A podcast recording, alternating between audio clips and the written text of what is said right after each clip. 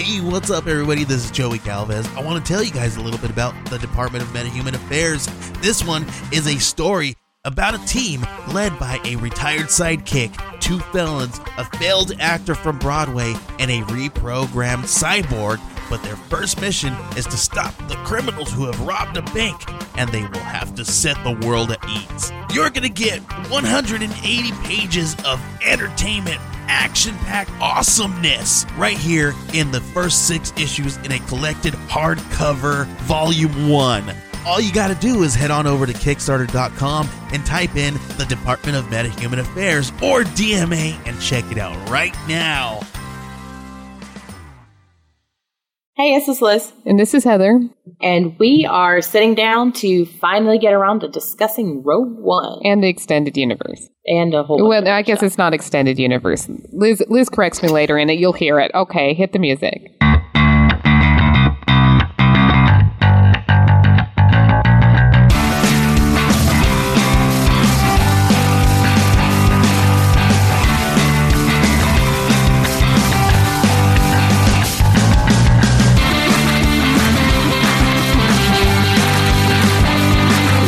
To tell you about um, the the cute couple that I've been listening to's podcast, and they were Love at First Pizza, mm-hmm. and it was uh, James and Abby. Uh, so they have this uh, this podcast, and they just say cute little things back and forth to each other. They're like one of those cute couples, and I'm like, I could never be a cute couple. Like I am not the type that is. It would just be me sitting there going, yeah, mm-hmm, yep, you you already said that. I heard that once. yeah, I when I was married before, I desperately wanted to be a cute couple. But, right? not, like, but well, you are a cute couple now. No, no, well, but but here's the deal. I wanted to be a cute couple so bad, and I was married to a dickhead, so that just wasn't ever going to work out.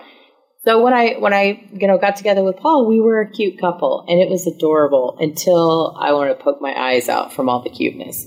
Like, I, and I've had unfortunately, I love him to pieces. I love you to pieces, Paul, and he knows this. He is overly cutesy a lot of times, and I've had a lot of people ask me, uh, you know, people who know him and whatever, that because he's a very sweet person and he's a very caring person. Um, and they'll ask me, they're like, "Is it ever too much?" And I'm like, you know, yes Sometimes it is too much. However, I would rather have too much than not enough. Yeah. Yep. But I still have to tell him not to make smoochy faces at me across a restaurant because it's weird and it freaks people out. So that is so funny. Yeah, it's but just like have, I've I've never been. Yeah. Yeah, we have the understanding, and it's yeah. and it's fine. So yeah. So so um, I guess I'm the dickhead husband in my. no, it's just I'm just like okay, you know, I get tired when I get home. I'm like, you know, responding requires so much effort. So yeah. I, have turned into the dickhead husband as well, but yeah. not to that extent for sure. But yeah, much more that we'll just we'll just say the you know there are days when I have heard I love you so much that I just start responding with thank you, thank you. because I said it eight seconds ago, and and I just have to I have to draw a line. You know, I gotta have a boundary up at some point, but, or this would just go on all day long. So, oh, yeah, that's funny. Yep, I think yeah. that like you know, if we when we go out with cute couples, they're like I don't know if they're okay. You know, like we're fine. We're fine. We just. Well, you guys go out with us. We're not obnoxiously cute, are mm we? No, but you're probably like when you're driving home, like they argue all the time. It's like, no, I just no, assert no, that I'm right talk, a lot. go back. I'm, I'm not kidding. We we have so few friends these days that we like actually go out and do stuff with because a lot of them have kids and whatnot. And so it's, you know, we're at people's houses versus like going to a restaurant. We drive home and both of us are like, we really love hanging out with them. We should do this a lot more often. So put it on the calendar. We need to do this more often. Yeah, we need to. We need opera season to be over. Yeah, I know. Well, y'all need opera season to be over. We need opera season to pay rent. So. okay. All right. All so right. Like, eh, I know it is. Uh, you need to let Paul know that his job is getting in the way of uh, our social life. well, he's listening right now, so I'm sure he will have a. Uh, a perfect response for that. Uh, yeah. we actually have a little bit of a break coming up because, strangely enough, the uh, the the NFL is taking over uh, the Wortham Center. Oh, yeah, for have the Super Bowl. the Stupid Bowl coming here. Yeah, the uh, bowl of super. weeks. Yeah. Yes. Um, so they're they're taking over, and they've had to like change up the, all of their rehearsal schedules and things like that. But he will actually be having double rehearsal, so a six hour rehearsal on Super Bowl Sunday, which I think is ironic. That is And- funny. Doesn't matter to any one of us because it's just Sunday. You know, we don't watch the sports ball. so. Oh yeah, well it's it's uh, my husband's team this year, so I'm sure I'll be watching it. Actually, Yeah. wait, is it Monday? What day is it? It's this. No, it's the week after next. Yeah. yeah. No, I meant not, not what today. Oh, well, I was like, I don't know. I don't leave the house. no, I No, meant, this, this yeah. weekend would be a bye week then, you know, Mhm. because they have a break beforehand. Yeah, yeah. And I know that because the stupid X was a huge jock sports fan. No, so. I'll go, I go to the football. I'll, I'll watch the football, but I'm not in love. I would rather go to the football than watch the football on TV. Oh, I like going. I really do.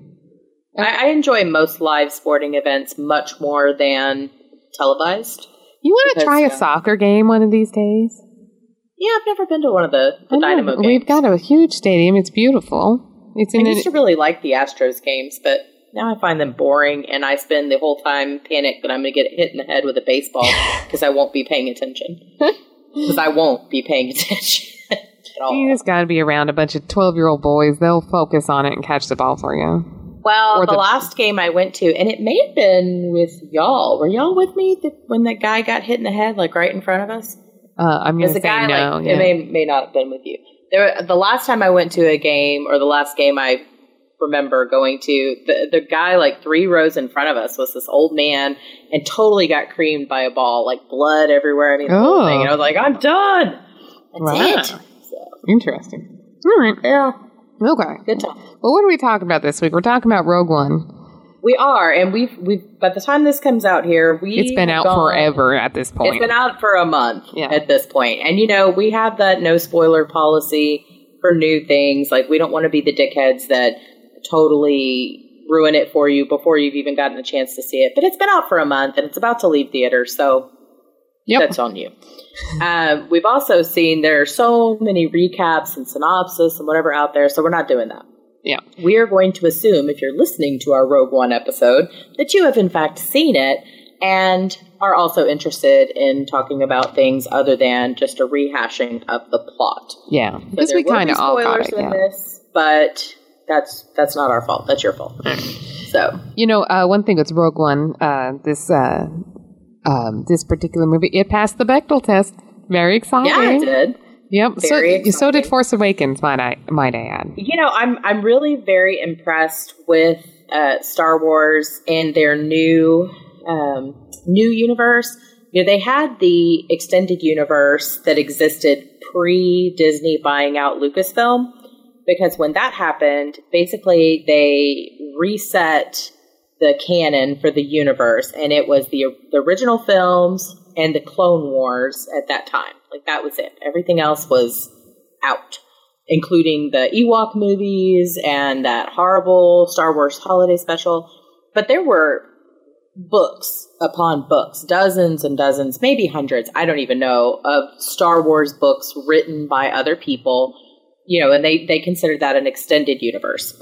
Well, when they reset the canon, they they started printing all of these new books that are all canon, and I have read every one of them.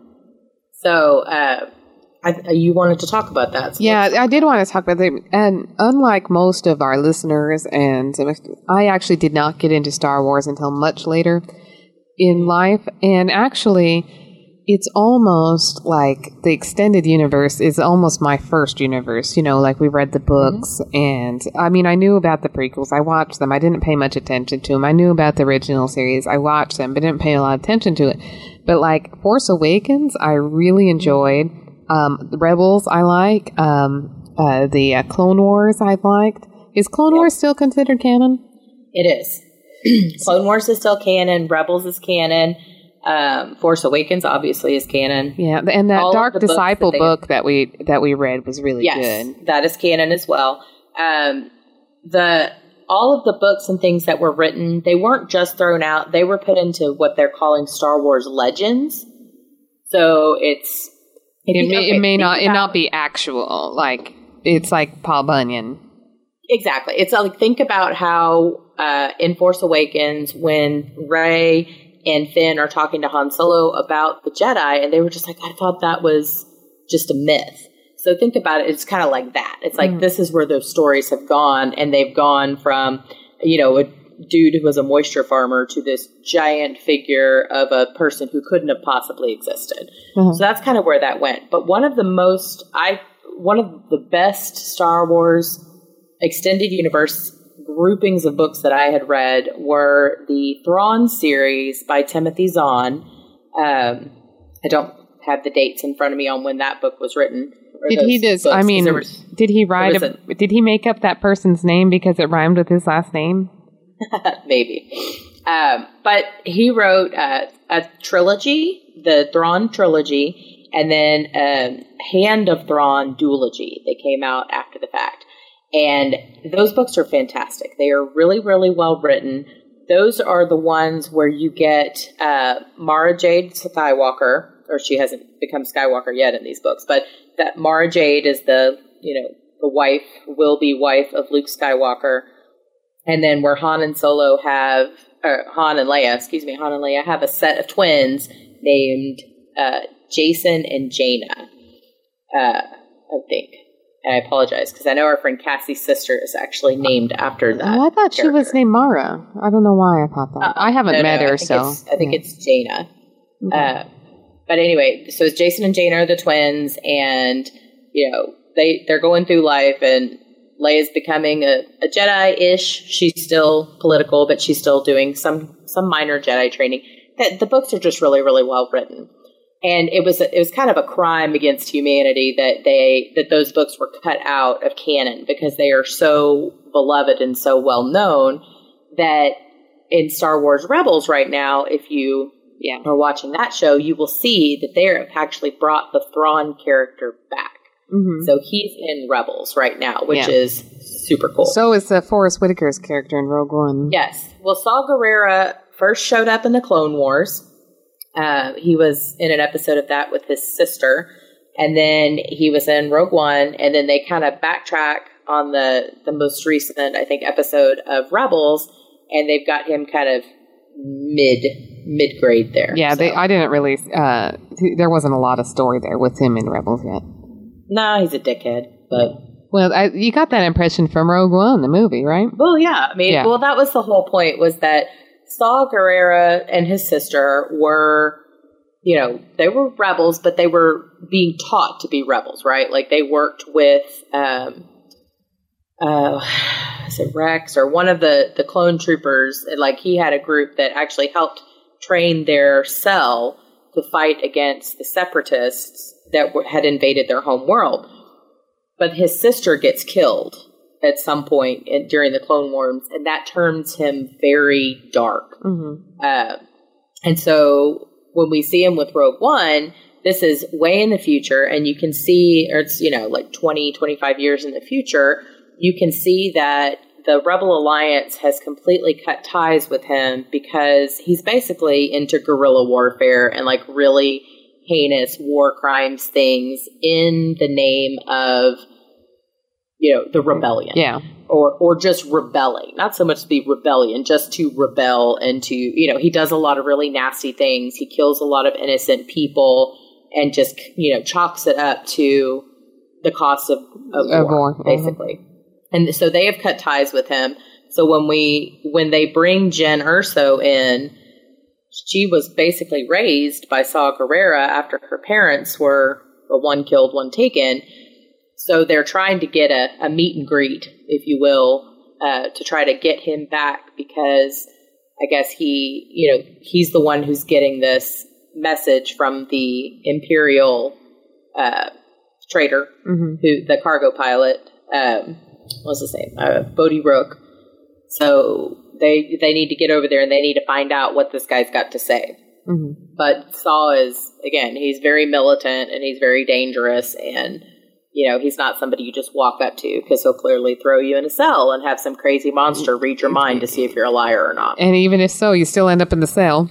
You still up in Yeah. the cell and broken up. And they're like, well, he tells the truth, but eh, we already broke his spirit. So Yeah.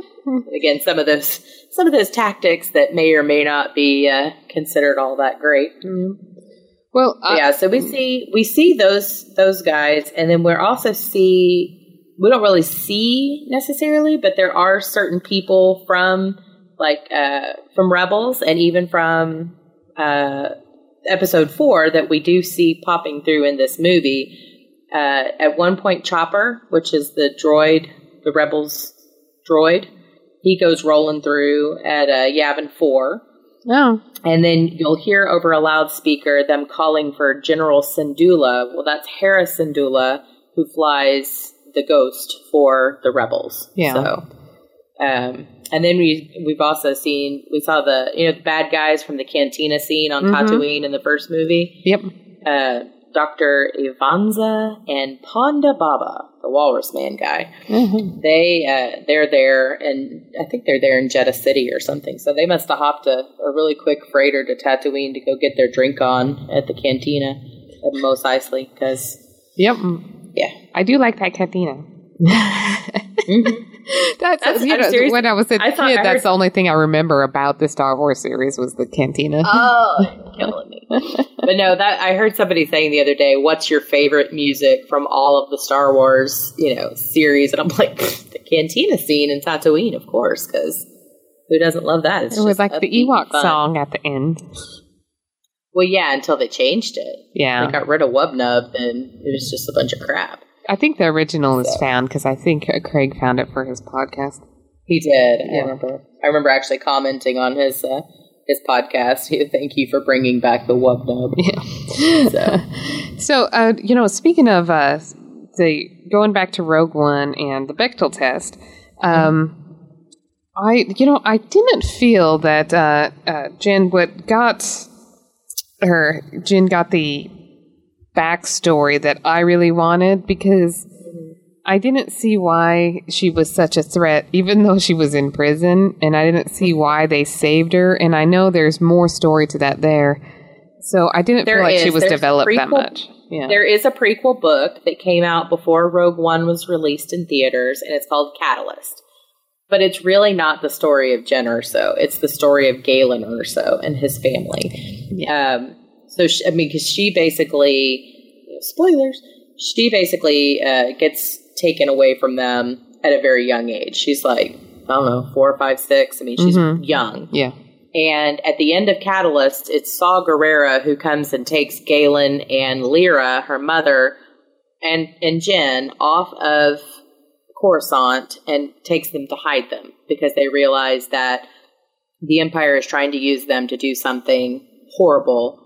Because he's he's actually thinking all this time that he's working on with these kyber crystals, uh, and he's doing all this really good work because they're trying to make a sustainable energy source for worlds that don't have like off worlds, like worlds that don't have money and you know that Yeah. need that sort of whatever. Do some like terraforming and stuff.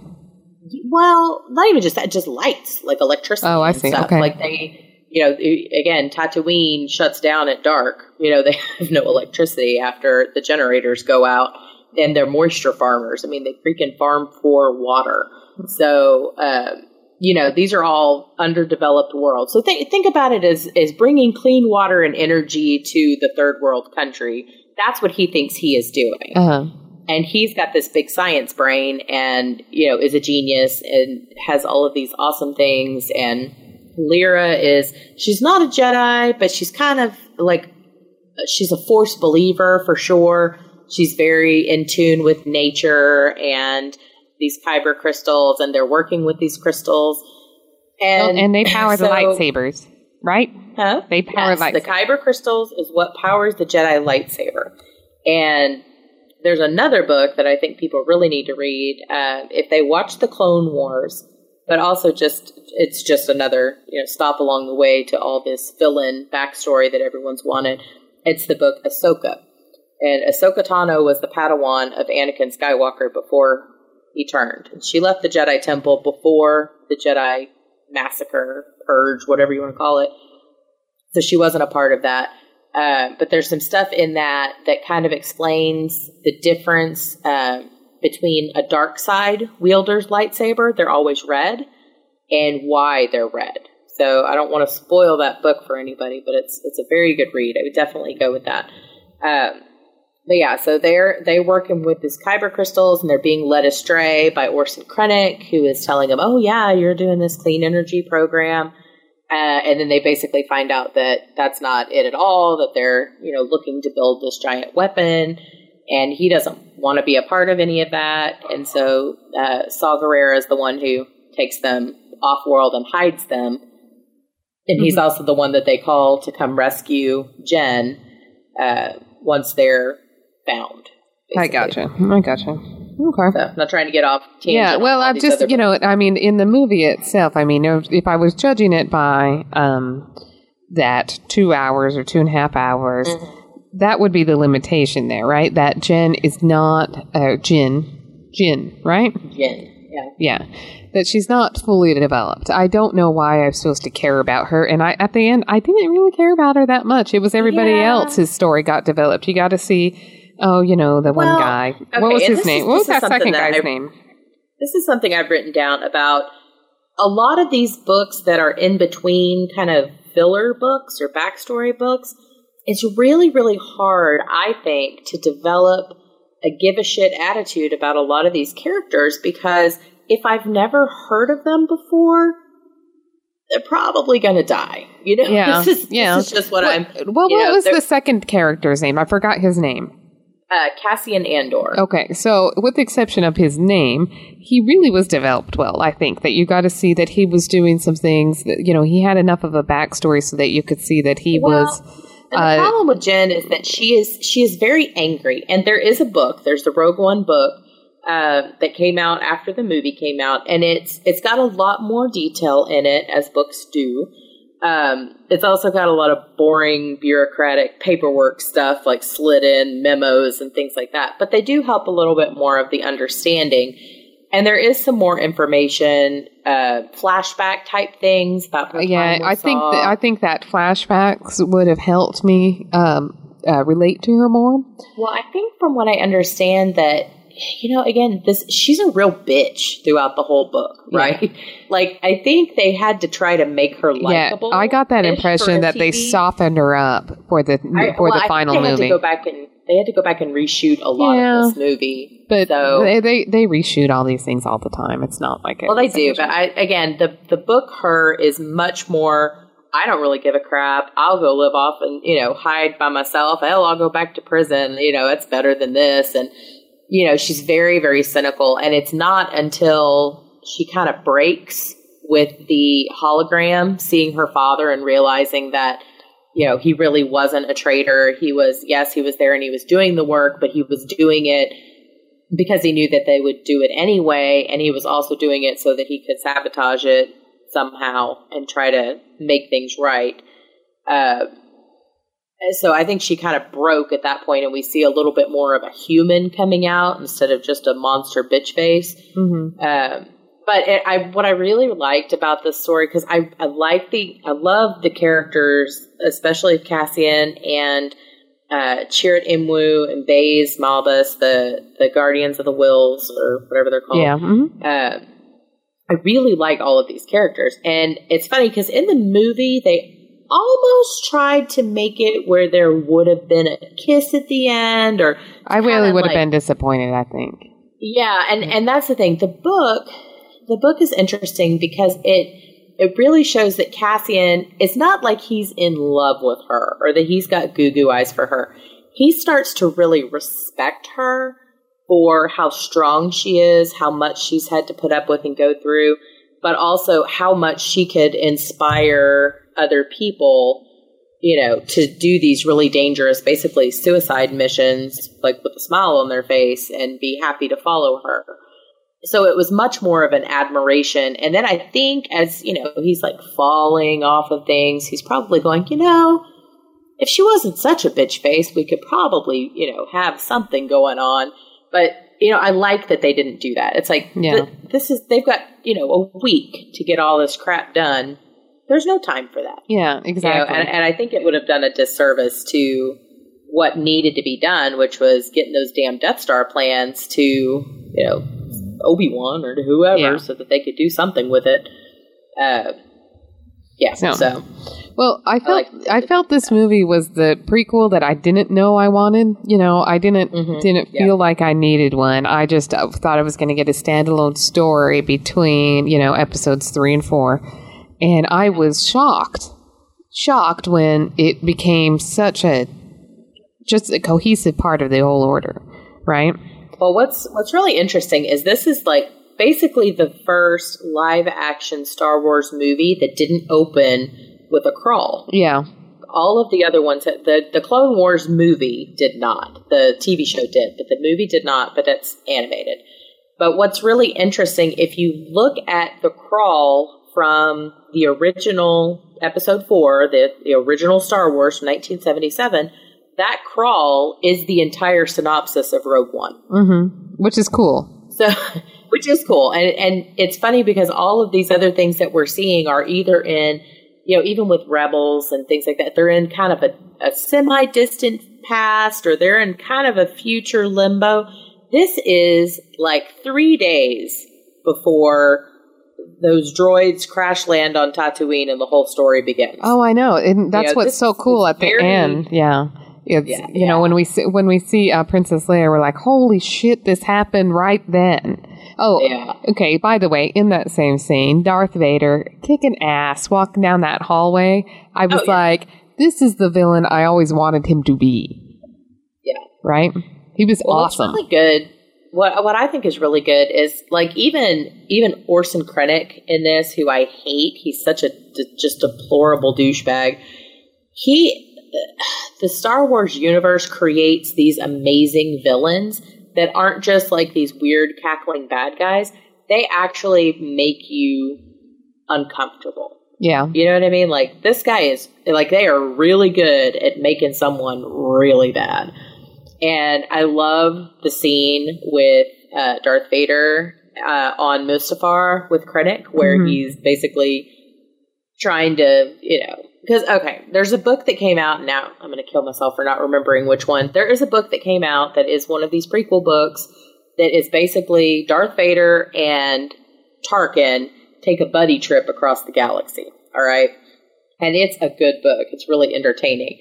But so if you've read that, you understand that there's actually a very close working relationship between Governor Tarkin and Darth Vader. You see them on the Death Star working together, but you know, it, you don't really understand the relationship fully. So it's Yeah. it's very interesting to see that. And but then to see him almost crack a joke while he's force choking this guy Yeah. in the middle of his castle was kind of awesome because it's really an Anakin Skywalker thing to do. Yeah. You Yeah. know, like Yeah, I got that. I- Vader. Yeah, I got La- that later, Darth. Vader was way too serious. Like this Yeah. guy, hmm you know, you shouldn't choke on your aspirations. I mean, it's it's Yeah. clever and I like That's and that's how he, you know, it's Anakin. Yeah. Spe- speaking of that, you know, what about the ethical issues with like recreating Tarkin? Yeah, I've got that written down. And, you know, I mean, Peter, Peter Cushing has been dead since 1994. That's Mhm. when he passed away. He is a, he was a pivotal role in this, you know, happenings, seeing how he basically absconds with the Death Star, just takes it over. Screw you, I'm taking your car. Um, I don't know. I, Yeah, I think they did it really well. they did. He did have kind of, part. you know, his eyes didn't smile Yeah. with it. Well, I mean, he didn't smile, but you know how like you can see people what people are thinking Yeah. a little bit by their eyes, and you didn't see that. That's probably impossible to capture, but That is impossible to capture. But I Well, they capture it in, in Planet of the Apes. Calling it. Yeah. Yeah. The new one, obviously. Yeah. or, uh, not, not the not the other one with the. Or the one with Mark. Wahlberg. I know. I think I think they did a good job at what they did. Um, he's really not. They don't show him as prominently in the movie. well, I don't think he was book. essential to the movie. In the book, he is Mm-hmm. because he is very deviously trying to upstage Krennic, and he pretends he's giving all this information to the Emperor when he's clearly not. It's very much that bitch that stole your job at work. You know what I mean? Like the one that you thought was on your side for a while, and then you realize that they're just out to screw you every time you turn around. Yeah. That was that was Tarkin's role. Uh-huh. And in the book, it's much more pronounced. But I think they did a respectable job of putting him in, showing what they needed to, but not overdoing it so that it became a a gag or Yeah. just something that didn't make sense and was was not good. Well, I know. liked oh, sorry. I liked the Carrie Fisher CGI at the end. oh, it was so like And. That you know. was done with her permission. and her and she was also blessing. alive at the time and She now it even is so much harder to see because you just see this like angel because she was kind of like had that glow about her right she was like almost she, i know she was not a hologram but she really felt like it because they really had her glowing kind of bright they had a lot of illuminator on her um yeah. uh but uh it's uh now it's really hard to watch but it was Yeah. It was Well, it was we went, beautiful We went back this past week with my dad to go watch it because he hadn't seen it yet, and that was it was so hard. Oh, Yeah. yeah. even though it's just you know two seconds at the end, Mm-hmm. but he also uh, Jimmy Smits is uh, obviously her dad in Mm-hmm. in the movie. And you, know he's talking about like there's no one I would trust more Oh, to I go know. on this mission Mhm. to go get Obi Wan, and they end up with the plans because their ship was actually broken. They don't talk about that much in the movie. Yeah in i heard book. about that Their and, yeah Yeah, their ship was broken, and they kind of fixed it at the last second. You see him with this mad rush to get these plans out, and then boom, hop out into hyperspace. Yeah. Interesting. Well, I did. Yeah. I did like her there, but you know the Screen Actors Guild. You know they made him put uh, Peter Cushing's uh, name in there because I guess during um oh I forgot the guy's name who's the, Did the dad again? no no not him no but it's it's required because of Back to the Future and the like the second Back to the Future you know the guy that played Marty McFly's dad what is his name Crispin Glover. Yes. So I guess they used somebody else for him and just put a mask on him to kind of make him look the same. And it, it, they got their asses sued. You know, you can't do so, use somebody Yeah. else's likeness. Well, I, I Yeah. would assume that they would have had to go through his estate or whoever. To- yeah. Well, his You know. his name isn't like he's the actor. Like that's who played this character. You know, even though there was somebody underneath it. Um, Well, if you look, Yeah. if you look in IMDb, the person that they have listed as Governor Tarkin is a is a person named Guy Henry, mhm. which is the guy who was under the CGI face with all the dots all over. Yeah.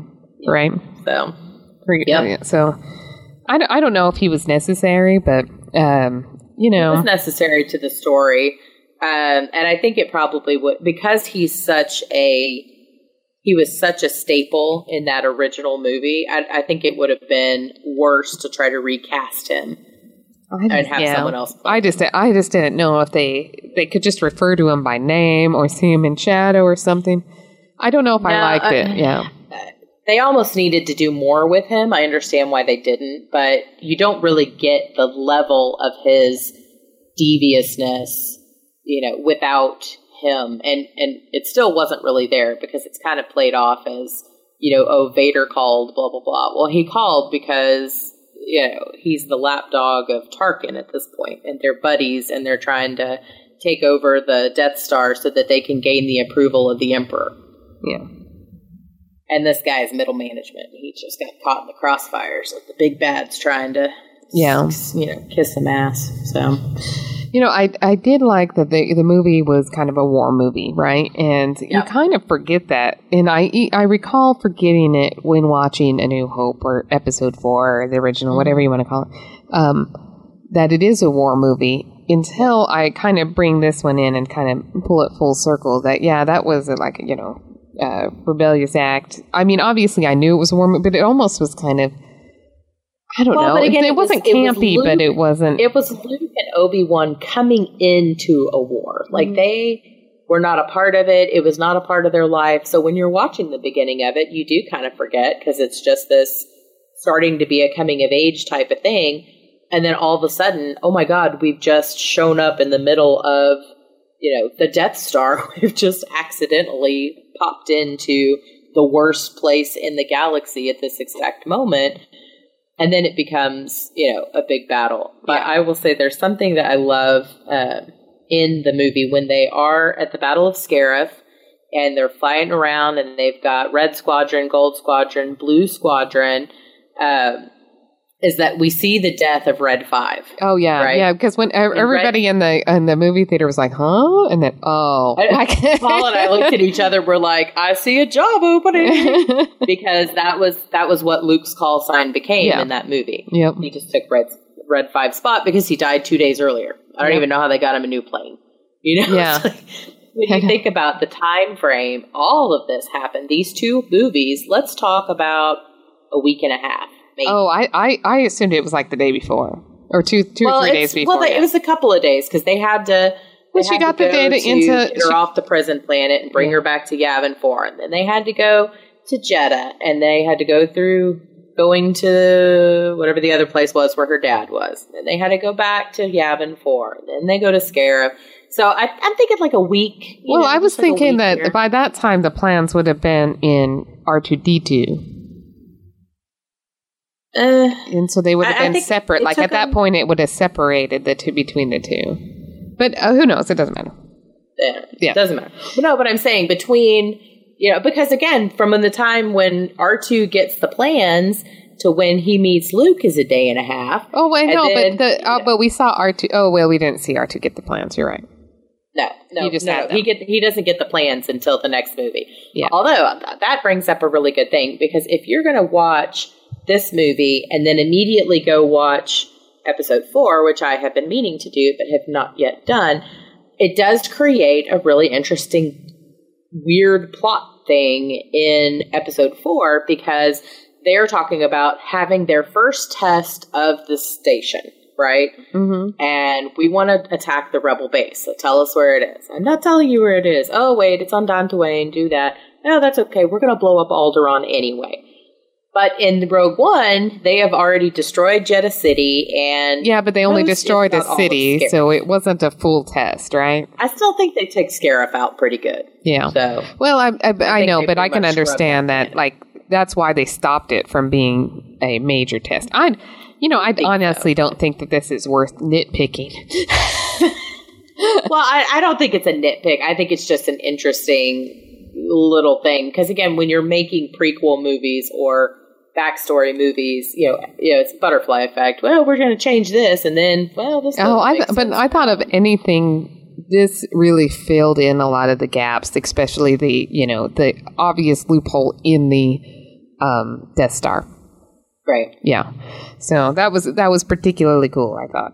Yeah, Um, it was really nice. I liked it. so my favorite part of the movie was K two S O. Loved him. I loved him so much. Alan Tudyk.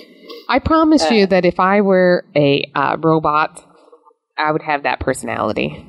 Yeah, I would too. I have that personality now, and I'm not a robot. I know. Couldn't you imagine how awesome we'd be with all these facts and figures behind us? I'm telling you, and the ability to just slap somebody and say, "Shut your mouth." And then being Which sarcastic, totally like, "Oh, I should have by the stayed in the truck then," or you know, not the truck, obviously the ship. It's- You wanted me to stay in the ship? I'll go to the ship.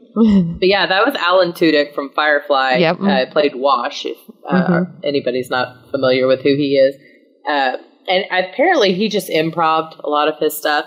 And from what I've read, this really, really pissed off Anthony Daniels, who plays C three PO. oh, did it? One, because uh, he got to do all of that robot work. Most of the robot work, if not all of it, is motion capture. So he was in a leotard with Oh, yeah, because I don't think his this. legs would actually held up his body if Well, they were well, human. Think about his neck. Yeah. his neck was a stick. You know, you can't you can't do that with a human really very well. Uh, so he was he was annoyed because you know through all of these movies that C three PO has been in, and he has been in every single one of them. Yep. Anthony Daniels has. He's the only actor who has appeared in all seven, now eight of these films. Is that he had to be put into that metal costume and has gotten hurt and fallen over and had all sorts of problems with it. So basically, he went up at the end of the the premiere and told Alan Tudyk, "Fuck you." That that's the story. Well, yeah. He, well, he's um uh Anthony Daniels is adorable. Like he, he was He in um uh, he was at Dallas Fan Days, and he you just you cannot stop laughing because like he's always that's how he talks. He's just like Yeah. everything's just like oh and you know and uh, let me tell you about this. This really pissed me off and stuff. And and but you know it's comical how he's saying it. You know he doesn't really seem like he's holding a grudge. Well, it's also because he's got this this adorable little accent going on, Yeah. and so it's really hard to almost take him seriously. Oh, uh, you know, at the end of the day, pissed. yeah, at the end of the day, you're like ribs hurt, laughing so hard because of how funny he is. He's like a one man show. Like you just wind him Oh, up yeah. and let him go. I've watched a lot of his Yeah. interviews, and especially the Star Wars Celebration ones, where they bring him in and they talk to him, and he's he's just amazing. Yeah, we we Uh, we actually got to meet him because we went to breakfast at the same place. Very nice. Very very exciting. nice. Yeah. Well, I saw I saw a meme that came out shortly after, and it was really funny. Uh, I thought because it it showed a picture of C three PO, and it says tells you the odds of survival or tells you the odds of dying because he has anxiety. Like he tells you this because he's nervous, and then it shows K two S O. It says shows you the odds of dying because he's an asshole. like, well, we're at the odds of 22% dying. Yeah. Well, blah, blah, blah. Well, now we're at the odds of 36, or, you know, so I don't know. yeah, I, my favorite part was I was like, "You- "Would you like to know the probability of her turning on us and killing us all?" It's high. It's very high. Very high. Yeah, it was really good. But he just turned out to be one of those characters that you really love. And when he bites it at the end, oh, Oh, that was that was heartbreaking. It was so hard. Oh, so hard. Yeah, and I had Uh, like he had the, so much more personality than like some of the other characters. I was had a tougher time with him and then Mm-hmm. dying than I should have. I think. Jyn. Yeah, yeah. I mean, Yeah, and yeah. And I'm going to also fully admit this has nothing to do with that, but uh, it took me a good way through the movie to really put together the holy city of Jedha and the Jedi. Like I did, Oh yeah, because and the fallen Jedi there, right? That's where the yeah, big like yeah. I didn't. I mean, that was like one of the big temples. That was the, that's the that's the Mecca. That's the holy city where everyone goes to make their pilgrimage, and that's the believers are the believers in the Force and the Jedi way. And, and, and it it took me far too long in that to put the two. Like I think they were blowing it up by the time I kind of went, oh, Jedi, Jedi, got it. I, uh, but there, uh, when they when they go to Jedha, we meet these uh, guardians of the Whills. So we have uh, was it Chirrut Imwe and Baze Malbus, Mhm. um, and they are they're the protectors of the Jedi Temple of this ancient holy temple, and they are fucking badass. So Chirrut Imwe is the blind Mhm. one, but who can still see and hear and kicks every stormtrooper's ass with a stick. Yep. And then we have Baze, which is actually another one of the Guardians who has kind of lost faith a little bit. Used to be like the biggest zealot of all of them, but has kind of lost the faith. But he's kind of So, did you read that in the book? Because I didn't get that impression at all. it's all in the book. Yeah, because it was There's like because I didn't get the impression that he ever had faith or was ever a zealot. he- that he was. he I did. just thought he only had faith in his little friend there. They actually talk about it, I think, very, very briefly when they are imprisoned by Saw Guerrera. um, before they find the pilot in the next cell. Oh, I see. They basically say that he was the he was the biggest believer of them all, uh, but he lost faith. But he never lost faith in Chirrut, and he kind of you know bonded himself together with him and was a protector for him, but also just you know everybody needs a friend. So, Yeah. but they they were just really cool characters. Oh, I really, I, liked I did. I liked the character, and I like the idea that you know, you know, he can be blind, but since he's with, you know, he's force sensitive, he can survive very easily. Um, Well, and he's also like he he knows about Jyn's necklace, which he wouldn't have been able to see even if he had eyes. Yeah. the, hy- the kyber crystal necklace. He can feel it in the force around Cassian when he's about to go sniper off uh, Galen Erso. You know, does he look Mhm. like a good man? Does he look like a killer? Yeah. That's what he says. Does he look like a killer because he has the the aura of the force of someone who is about to go yeah, murder someone. Um, So they were they were really neat, and that I think those two were fleshed out in the book so well. So I highly recommend. I listened to it. I didn't read it. Uh, I have it, but I I just we had the audiobook. So Yeah, it, it'd be nice to get more of the backup on this. I keep saying I want to wait for the extended edition DVD like DC likes to do, but um, uh, perhaps I should read the book. Yeah, Star Wars doesn't always do the big extended thing, and not until six years down the road when you've already bought six different copies of it. So read the book. Um, we did the same thing with The Force Awakens. There was a book that came out for that, and it really tried to give you a little bit more insight. And from you what I hear, it's that the books that are based on the movies are far superior than the sequels to the movies that they do just to sell you a damn book. Like the um, uh, Catalyst had, or it was a Catalyst that was the one before Force Awakens, or was it before No. Rogue One? Uh, one of there's several. There's Aftermath and yeah, Bloodline. yeah, that's what I'm thinking. Aftermath. There's ones that are made that are just supposed to lead right up to the movies, and there was one that was right up to uh, Episode Seven, and apparently it was a piece of shit. And then um, the Chuck Wendig books or whatever they are, the the Aftermath series. There's two of them so far, and there's a third one coming out this spring, maybe next month. I'm not sure. Um, the first one is is terrible. If you read it, it's terrible. The audiobook's a little bit better. Um, but it, it introduced an interesting cast of characters, and I really like them. The second book is called Life Debt, and that one is talking about freeing the Wookiees on Kashyyyk. So Well, that Uh, one. So that wasn't a prequel of a prequel. You know, it wasn't leading Yes, up it to was. an episode. those what are the ones episode? that lead up. There's three of them that lead up to that. Okay, so uh, I'm the one I'm thinking of is the one that was released Bloodline? in November before the December 18th Force Awakens That was release. that was it. Aftermath. Well, yeah, the Aftermath I heard sucked. Yeah, Aftermath sucks. Yeah. Bloodlines is good. Bloodlines is one that is told from the perspective of Leia, um, and it it's uh, twenty years after the Battle of Endor, so still a good ten years before Force Awakens. But it basically shows Yeah, so- the birth yeah. of the Resistance. Yeah, that's not the one. Yeah, I w- I'm just referring to the ones that they just are releasing just to try and get people that are hyped up to wait for the movie to come out next month to get them to read the books. And apparently, both of them are were not good. I don't know. I've read all, every one of the books that's come out, and there were some that were better than others. Mm-hmm. Um, there are some that are way better than others. Uh, but I have them all on my audio, Audible, and I never read them because my husband was like, "No, they're awful." no, I'll, I'll go through my list and tell you which ones you need to read. Yeah, well, one of these things. Okay, so Catalyst I- is I Catalyst is the new one. Tarkin at all. Um, I did Yeah. not think I would like Tarkin at all, but it was actually a much more insightful book than I thought it would be. Yeah, Because I was like, why should I care?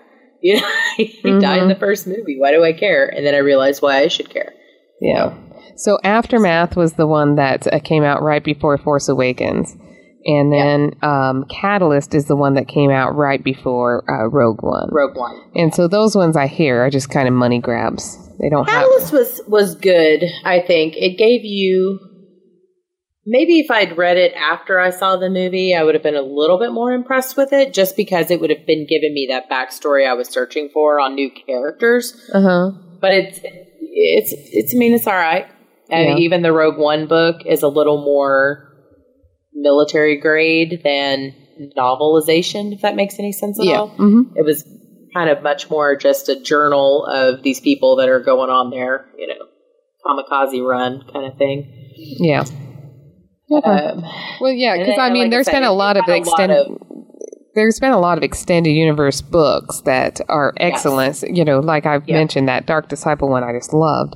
I just was. well, no, Dark Disciple is part of the is canon. It's new. Uh, Did I? I meant It's- that it was canon. canon. Like I meant the newly released extended universe. It's still ex- Released last year. It's new. that is new. That's what I'm saying. Yeah. You know, Yeah. I, I when I'm referring to it as the extended universe, I'm referring to it as the canon extended universe. That's all I've read. We'll just call it the universe okay. because it gets confusing. Because there's an extended All right. universe that doesn't exist. There's the legends that is what the extended universe used to be, and now there's filler. All right. That's what all Okay. these other new books are. so I will make sure to use your terminology. That's like I yelled at somebody at my office for saying stock. You know, They were like, Mm. You know, I need to bring this into for stock, and I'm like, shit, no, that's a supply. You don't need to bring that. and he's like, I'm like, are you gonna sell it? And he's like, no. And I said, let's just stop calling it stock then. It's a material. Yeah, it's. I mean, if it's a cleaning supply, it's called a cleaning supply. You're like, you have clearly never done a Schedule C on your taxes because we have our goods and materials to produce items, and then we have our actual items that we sell. exactly. One is taxed one way, one is sold the other way. Ah, yeah. Anyway, that's All a- right, that just went a real nerdy place. Yeah. yep. All right. Let's okay, see. let me let me just say, I think that okay, the I will say that the the Rogue One book does a much better job of the deaths of everyone in this series that dies in this show Okay. because in the movie they just kind of die Yeah. right you know Chirrut goes out and he flips the switch and then he gets taken down and uh, Baze goes out and he does what he does and he takes some of them down and then he gets taken down and then orson krennic we just have to assume actually dies when the thing explodes because they didn't finish him off and i felt like the book actually kind of does very michael crichton thing of the last thing they thought or saw before they died was and it was a little bit more of a personal closing Oh, for okay. each of the people, which I thought was really well done. It's very hard to do that in a movie. Yeah, setting, so I be. get why they don't do it. Yeah. But I, I thought that Orson Krennic's death was underwhelming, and he should have been made to suffer a whole lot more than he was. I mean, yes, being blown up sucks a lot, but it's pretty know. fast. Yeah. It is, and our heroes were blown up as well. So it's kind of a eh, Yeah. kind of ending there. Like he really needed to fall in the lava of Mustafar or something. Like that's the ending you want for a guy like him. All right, I want to talk about uh, the new uh, what we have had leaked about. It's not leaked, I guess it was probably tactfully Oh, released. announcement. Yeah, It's an announcement. Yeah. Okay, so it was released um, Mm-hmm. about um, uh, episode eight, Yep. and um, it's called The Last Jedi. Yes. It's also, and this is what I found quite interesting. The font was red. Yeah, that's one of the things that the logo on that is red instead of yellow. Everything Uh-huh. else is yellow. Um, and the other thing that I think is very interesting is that the word Jedi can be both singular and plural. So are we talking about the last Jedi one person? Are we talking about the last Jedi stand of Jedi's? You know what I mean? Like Okay. kind of a so that's a it's an interesting way to look at it but i also saw uh, you know these damn memes come out faster than we can even get on to record Yeah. but one that was like uh episode 7 the force awakens episode 8 the last jedi episode 9 we found another jedi so which, you know, probably will be the name the working name for that yeah. title So that was interesting. I was wondering, you know, uh, what uh, what we thought about because I didn't uh, Empire have a red font? No.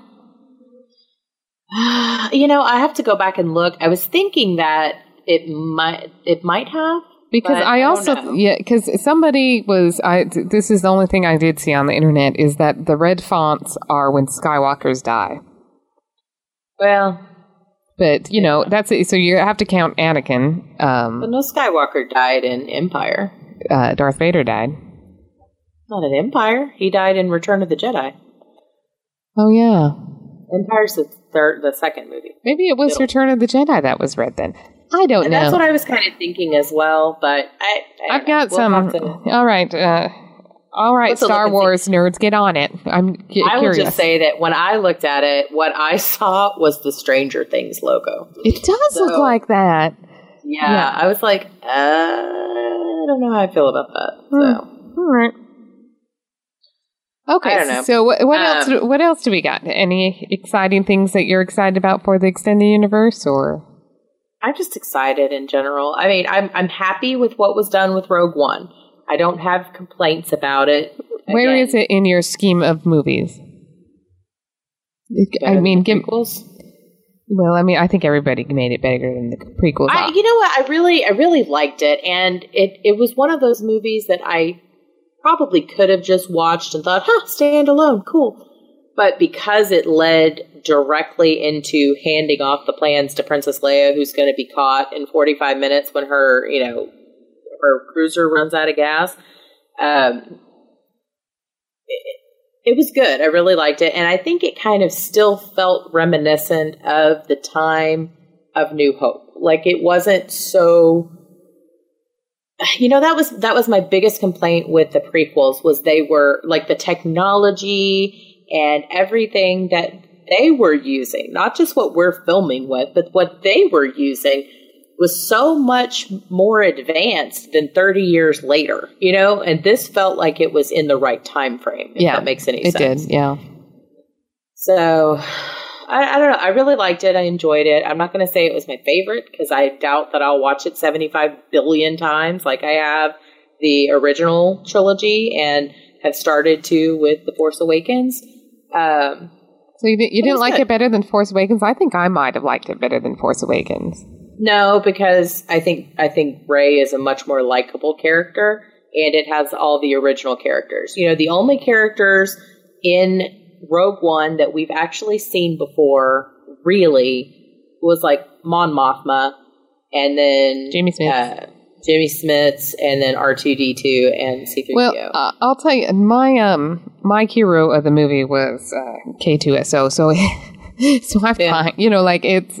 I I understand that, and I. I, I thought that it was very poignant because that we knew they were all going to die, and that they Yeah. did. It wasn't. They didn't try and blow smoke up your ass. You know what I mean? No, no. Uh, I did. I And did I'm enjoy that. that. And, and actually, bringing up K2 again, uh, we have decided that we are going to do a robot episode Mm-hmm. coming up soon. It's not going to be like next week because, you know, we got to space this shit out. But uh, we want to compare and contrast robots across entertainment and droids, androids, because I'd put Yeah. data from Star Trek in there and talk about him too. Yeah. So- An- Any artificial that'll intelligence, I think I'm going to include in there. Um, so send us a tweet with your favorite robot. Yeah, let us Yeah. know who it is so we can we can make sure and talk about him, give you guys a shout out. Yeah. Um, let me see. I'm trying to see. We do have the new Han Solo movie that comes out next year. Mm-hmm. So this year we have Episode Eight coming out. 2018 we will have the new Han Solo standalone movie. Um, I wonder if they're going to do anything to try and digitally uh, change his face a little to make it look a little more like Harrison Ford's because they can do that. They did it on uh, Looper, remember, with. Um, they can, but you know they also did it on Twilight with that freaky ass baby. So it you know it doesn't always go well. well, I mean, Twilight he's- didn't have any freaking funding. They knew they were going to make a billion dollars. They didn't need to bother with, you know, money. all they need, all they had to spend on money was on a blowout. Like, all, that's all she had to do was go to the spa. I want to blow out. That'd be great. um, yeah, I don't know. So we'll see. And I like that they have uh, cast um, shit Glover. Oh yeah. I mean, I'm more excited about him than I am the, the new guy, but I don't know Yeah. that much about him. Um, he was Oh, well, he was in um, tell you, Hail Caesar. Donald Glover. Sorry, that was his name. Yeah. brain fart. What is? Um, that Aiden or Alden or whatever Yeah. his name is that's playing Han Solo. I, I just realized the other day I was at my sister's house and um, that Beautiful Creatures movie was on. Yeah, same kid. Oh, And I was like, "Oh, he's terrible in this." Oh God. yeah, but that's but that's that's not really his better. fault. But because uh, he was in Hail Caesar, the problem is he had to play like this uh, bad actor in Hail Caesar, and Oh, so yeah. it was kind of hard. But I, I thought he did a good job. Um, the problem is, is like looking at him, I don't see Han Solo, so figure out we a way around now, that. but yeah. we might then. It, it could Yeah. happen. It could happen because, like, I didn't look at, um, you know, um, Amidala. What is her name? The real- Natalie Portman. yeah, and see, um, you know, Jackie O. But look at that. Right. Yeah. It happens. Yep. So It happens, and then there's ones you know are going to fail, like anything that uh, uh, Lindsay Lohan has done since 1999. I didn't even know she's still in stuff. Uh, she was in some kind of biopic, and now I can't remember. Oh, uh, she's in Sharknado. Oh, well, Yeah. I never watched it, but that's I know that she was in that. Yeah, so So- I think that's all. I've Oh, wait, no, that was Tara for right Huh? That was Tara Tara Reid. Reid. I get them mixed but- up. Like so was Wil Wheaton. Wil Wheaton and Anne Wheaton had a cameo in Sharknado. So that's funny. That's funny. Um, so do you have anything else on Star Wars? Because I have some other segments that I wanted to. No, no, I don't have anything left. All right. Well, you know, we've had different segments on our show over time. We've had our bitch of the week and we've had our out of context internet comments. And I want to start bringing those back because we've just, we run out of time and have gotten away from them. Um, and we're also going to introduce a new one tonight. Mhm. Um, but let's start. Do you have a bitch of the week? Kind of. Okay. It's really it. generic. Birds. Birds are my bitch of the week. They are everywhere, and they shit all over everything. They're and they're creepy. I don't know why Well, people enjoy them. Them. I do not know why people enjoy them. Thank you. You were the first person I've ever talked to besides myself who fucking hates I hate birds. Like even like the birdhouse at the zoo. I don't care that they're like weird and exotic. I'm, like, no, it's a birds. No. Oh my god, we went to uh we were trying to go to I don't if it was a Walmart or Target one day, and it was you know this time of year because it Oh, was the dark crackles or whatever. Is that crackles? Is that what they're called? The black Huh? ones, the The black birds? grackles are. I got attacked by a fucking grackle. Those They're things are bastards. crazy. They are crazy. I don't know, but there were a hundred thousand birds in that parking lot, and I just told Paul, I was like, "Uh, uh I am not getting out of this car. We are leaving." I saw the birds. Uh, uh Like, I've Yeah. been attacked by one of those birds. I remember getting off the. I was getting off the bus, uh, commuter bus, coming home after work one day, and all of a sudden, I got hit in the head by something that felt like someone had thrown a softball at me. Until it flapped its wings and flew away. It was a fucking bird flew into the back of my I'm- head on purpose. I know. It was a dick. this time of year, they're everywhere. Like the 610 59 or at 610 Westheimer exit, there's thousands and thousands and thousands Oh, of them. And they're always up on the power lines and Mhm. watch them. When they're up on those power lines, the one thing I find fascinating is they always seem to be sitting an equal distance apart. I know it's crazy. You know? Like, and as But soon as I one of them flies in, they all kind of move a little bit. They do, they do. And I figured it out. It's wingspan. Yeah. They had to be able to get off of that thing. But I will tell you, I was I was a young kid and I remember, you know, hearing all of the birds fly south for the winter. I'm like, not our birds. And then I went, oh wait, we are south. Yeah, then when I was uh, when I was moving here, I said, "Do birds fly south there?" And and uh, Craig's like, "Yep, they fly south They here." fly right to us. Yes. yeah, and and it's like, but I thought they would keep going, like it would just be certain No. times. But like, no, they stop. They hang out here until February, and then they leave again. Yeah. Weird, weird Yeah, as shit. birds. Oh, they're awful. They're awful, and they're loud. Yeah. So Well, they're just creepy. I don't know. I just they got that like weird eye on the side of their head. dirty. They're just they're It's just dirty. weird. They carry disease. They're just Exactly. flying rats. I know. They don't call it bird flu because it's cleanly. You know, is cleanly a word? Cleanliness? Uh, yeah. It's cle- Yes, cleanliness. cleanly is a word. All right. They're not clean. They are unclean. They are unclean. All right. Unclean. That's Okay, my well, bitch of the I have week. a bitch of the week, and it's it's not exactly mine. It's one that I I hear and see a lot from someone that's close to me um, because it's being perpetuated by someone else who's close to me. So I'm just going to throw it out here because I don't think either one of them listened. But uh, the sharing slash oversharing slash constant commentary of someone else's photos on Facebook. What? Like somebody sh- somebody sharing someone else's photos or just commenting on them? someone no sharing someone else's photos and i don't mean like oh this is an awesome album that my insert relationship here has posted i would like to share that with my friends click share no i am talking about oh picture one share picture two share picture three share every single picture in that album individually shared and then gone back into the comments and made like so and so at blah blah's house, like making commentary on it like you would if it was your own picture you had just posted. Huh, that's weird. It's stop it. It's weird. Yeah, And I know I, mean, my you know my husband, you know, he does uh, animal photography, and so a lot of people Yeah. share, but they share his whole album. And that's the you know- thing. You share the album, or you share the one picture, or even two or three that that speak to you, but you don't do it ever. Like, okay, y'all, it's my mom. my mom is doing this, and it's.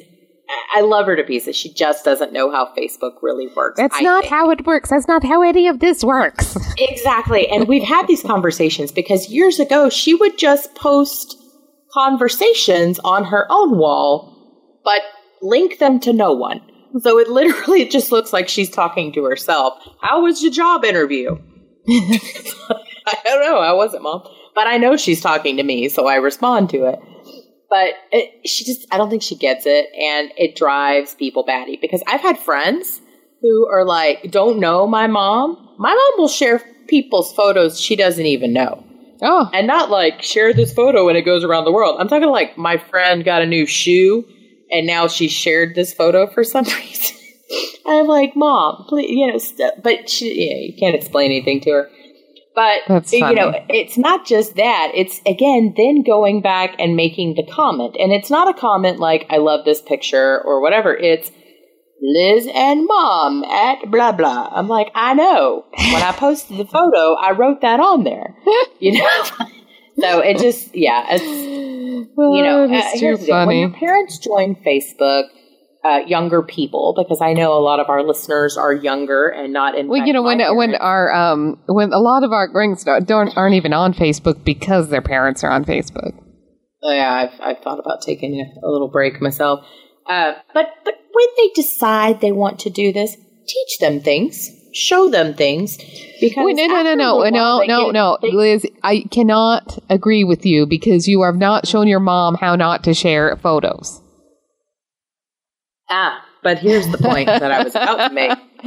If you don't do this right away, because my mom was late to the game joining Facebook, and then she was spotty using it, so it almost didn't seem worth it. Like that time when I was working and a temp, I, you know, I told this temp that my name was Elizabeth, and she said, "Oh, hi, Liz." Well, I go by Liz with friends and family in our podcast group here, but that's not what I used professionally. But I figured she was a temp. How, you know, what, why am I going to, you know, correct this woman and say, don't call me Liz at work? I don't like it. Um, yeah, she ended up being there for a year and a half. Yeah. So, see, when you don't nip these things in the bud, then they become all uppity and thinking they know how to use the book face, and they're not going to listen to what you have to say. Yeah. She also shares the same photo six different times. So I'm just saying, this is this is again mine, but I, you know, it's not mine. It's also my uh, It sounds like your whole uh, immediate family's issue. pretty much Yeah. anyone who could possibly be seen my by uh, Facebook by certain people. That's funny. Oh well. Yeah. At least she didn't tape it to her wall. I thought about that's just that's what we should have done. We should have just gone over and. But that that commercial is hilarious because That's when my Maddie favorite was commercial, my yeah. my niece Maddie's nine, but when she was about three, uh, she uh, wanted uh, no four, maybe about four maybe. Uh, I was cleaning out a closet in their house because I like to organize things, and they are not organized. Um, she, she we came across a notebook, and it was an empty spiral notebook, and uh, she got super excited, and she was like, "Can this be my Facebook?" I was like, "Sure, Have at it. Okay, enjoy." Go go enjoy your Facebook. And so she comes back like 30 minutes later and she's cut pictures out of like a calendar and has taped them into her Facebook. And she's showing me the pictures on her Facebook wall. So, That's funny. but it was entertaining because she was four. It's less entertaining, yeah. yeah. yeah. Otherwise, That's funny. all right. That's so, funny. so that was our bitch of the week for the week, and this usually we just do one, but this week we we were extra bitchy. So, Yep. uh, I want to do the new segment, which is things we just don't get. Yep, but we can't talk about social media because we're going to sound really uh, out of touch after we're complaining that our family, our parents don't understand We it. totally get social media, please. We have so many Twitter friends. I don't know. I don't get the boomerang uh, thing on Snapchat. You think it's boomerang? I don't get Snapchat. I use Snapchat, but only to send silly pictures back and forth to my nieces. It's like face swap and uh, the, the thing, the little. Oh, God, face swap just creeps me out. It creeps me out way bad, especially when it face swaps you with something that's not face. Right? I'm like, so what the hell do I look like like? me and the dog. I'm like, eh, I already had a self esteem issue today, so yeah. All right. Okay. So um, I didn't have anything that I didn't get uh, this week Well, because I wasn't prepared. I pulled I pulled one this week and and I don't really know where it came from, but it just kind of came to me the other night. If you stop drinking because you're an alcoholic and you go on the on the wagon and you're you're in recovery, you are awesome. People will cheer you for your non drinkingness and they think this is fantastic. If you don't drink because you just don't like to drink, you're weird. Okay. Why? You see what I'm getting at? Well, it's one one has a disease and one is uh just doesn't like alcohol. Well, why am I weird if I just don't want to drink alcohol? Oh, yeah, that you're weird? No, I wouldn't say that you're weird. Yeah. You know what that you are Well, in my book? You're a designated driver. You know, okay, this is funny. when we went out for my birthday a couple of months ago, we were having conversations and drinks, as we do. And Heather made a comment that I was her drinking friend, which is hilarious because I don't really drink unless we're doing a specific Boozylicious episode. And even then, I'm usually like half drunk and sweating alcohol out of my pores. And and this and we give ourselves yeah, I know. It's like I'm always drinking when I'm with Liz. Like I'm never not drinking around Liz. and I'm never hardly drinking around anyone. So Yeah. But yeah, no, I get this a lot. Like when we go we go places with adult type people and they want to drink or, you know, even I've noticed when we talk about getting together with the podcast group, it's always at a bar somewhere.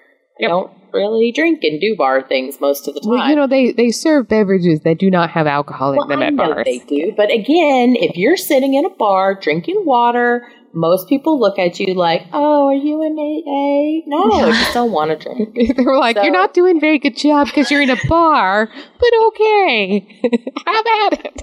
so I, I don't know, and, and and I'm not a prude against drinking. I just don't like it most of the time. I mean, I enjoy the drinks that we've come up with, but I don't sit around at home and drink, and I don't go out to bars and drink. It's just Yeah. not my thing. But I get people who just think I am so weird because I don't want a glass of wine. Well, here's the deal. I don't like that wine that much. wine. Yeah. Mm. I hate wine. It's gross. I don't like it. It gives me a headache. It's just not good. Yeah. So All right. Okay, so that's the thing you don't get. I get it. I get that you don't get it. It works. I appreciate you validating my not getting it. Uh, so, uh, okay. So you don't have any things you didn't get this week. That's all right. Think of something for I'll, I'll figure. I'll, I mean, there's lots of things I don't get. I just didn't write one down, and now I can't think of one. Well, I started trying to write one down, and everything I don't get flew out of my head. I'm like, what? Like, why can't I think of anything? But that was one that's been bugging me for a couple of days because I see all these wino moms. You ever notice that? Yeah, there's a lot of wino are moms. Yeah. Mhm. There's a lot of wino moms. You know And- and why? you know what? I, it's because they're They moms. Yeah. right? They've got kids. But it's it's like, oh my gosh, I gotta get home and drink seven bottles of wine and then I can deal with the laundry. And I'm like, oh, okay. Yeah, I can't imagine getting the because I'm laundry. not a mom. I don't need to be a wino. But I also wouldn't drink wine if I had to because, so. Yeah, I'm not a big wine fan. I do have some. There's one kind of wine that I like, and it only lasts in the beginning of the year. Long story. Well, I'm a fan of anything that tastes like Kool Aid. I mean, the Kool Aid wines, like a Moscato, I can drink from time to time. oh, you know what I I- had? I had a lychee, or is, is that the name of the fruit? Lychee? Mm-hmm. Sake. Holy cow, it's so good. It's like just drinking a sucker. Interesting. I had a I I was at my friend Valerie's house and she had made a kind of faux sangria with a peach moscato and just a bunch of frozen berries in the Mm, that sounds good. It was really delicious. I was like, this is tasty. I would drink more of this than I should. Um because it tastes like Kool-Aid. so all right. Did you come up with any kind of out of context internet comment? I, I I was unable to research that.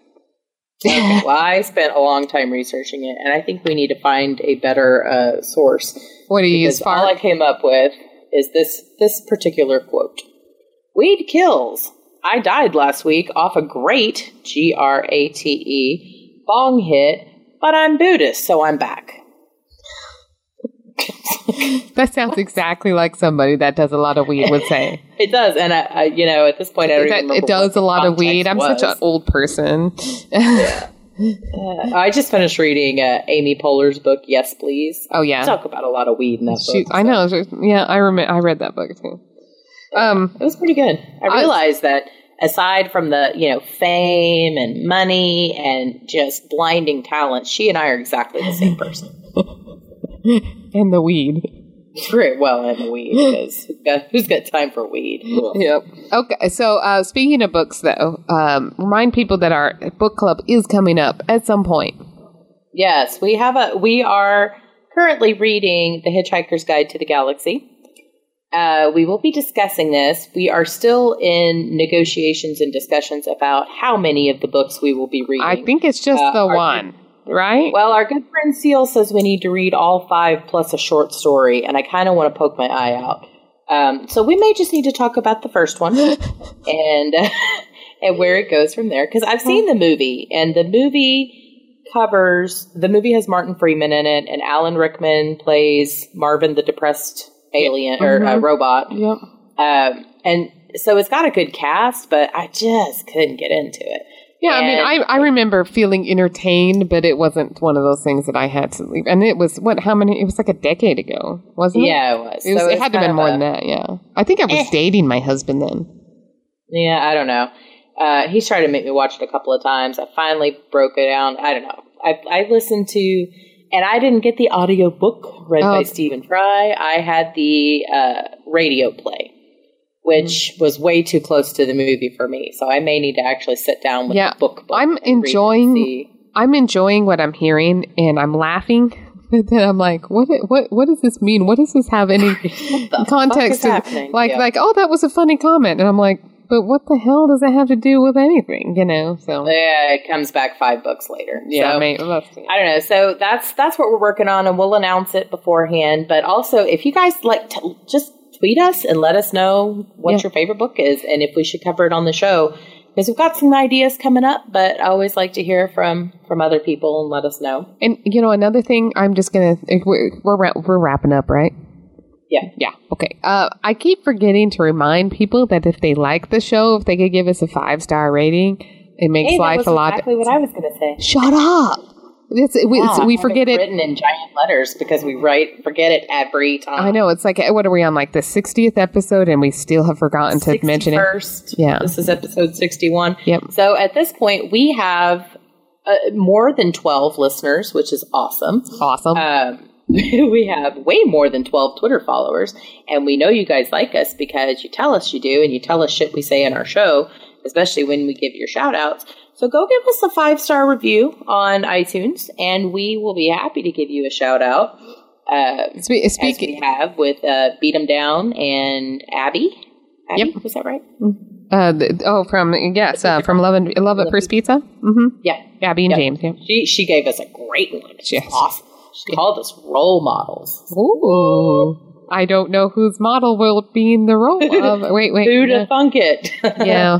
I don't know if that's a good idea. Well, I will say we did not. I don't know that we ever actually said this, but happy anniversary, Heather, because we passed this month our second year on the air, On the on air. the line, on the whatever. Yes, happy Uh, anniversary. We we passed our two year anniversary for Nerdy Bitches podcast, which is I, I think a pretty cool feat. Yeah, that's uh, pretty awesome. Yeah. We've seen some people come and go in that time since we've started, and Yeah.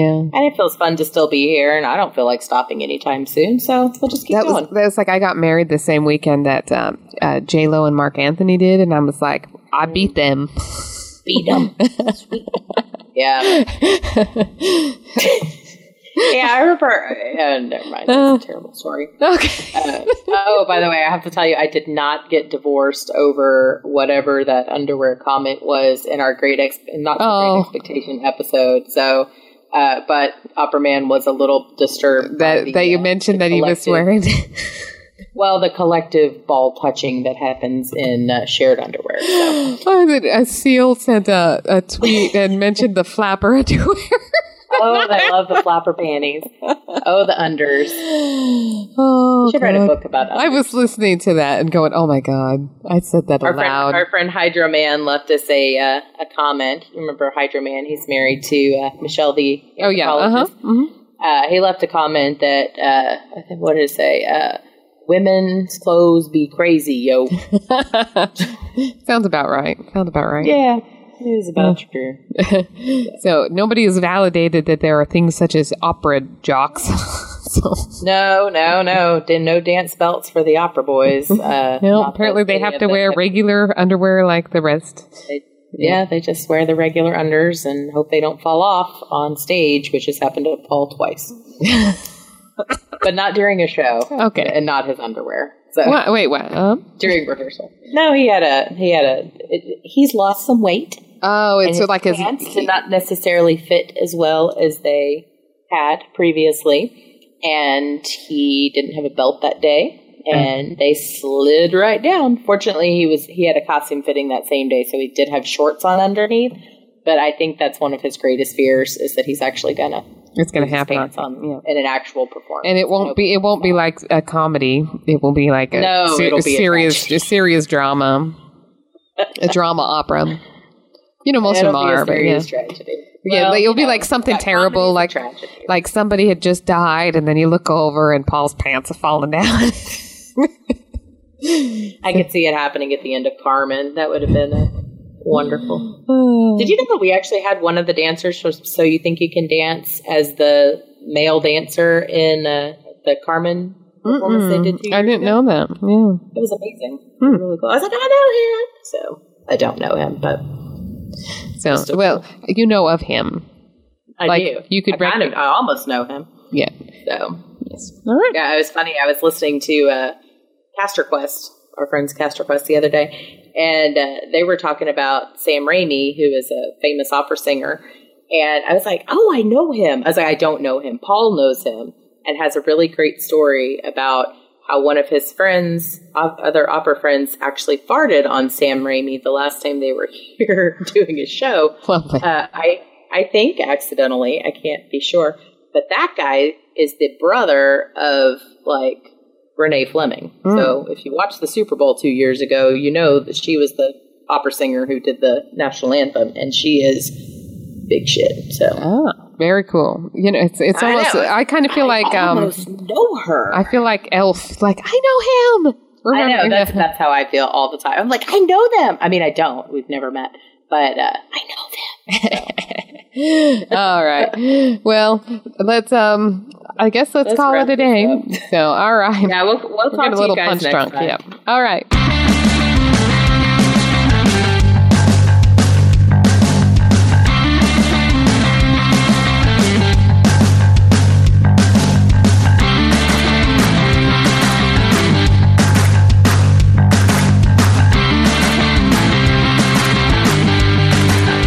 Music provided by www.bensound.com, and please email feedback to contact us at nerdybitches.com.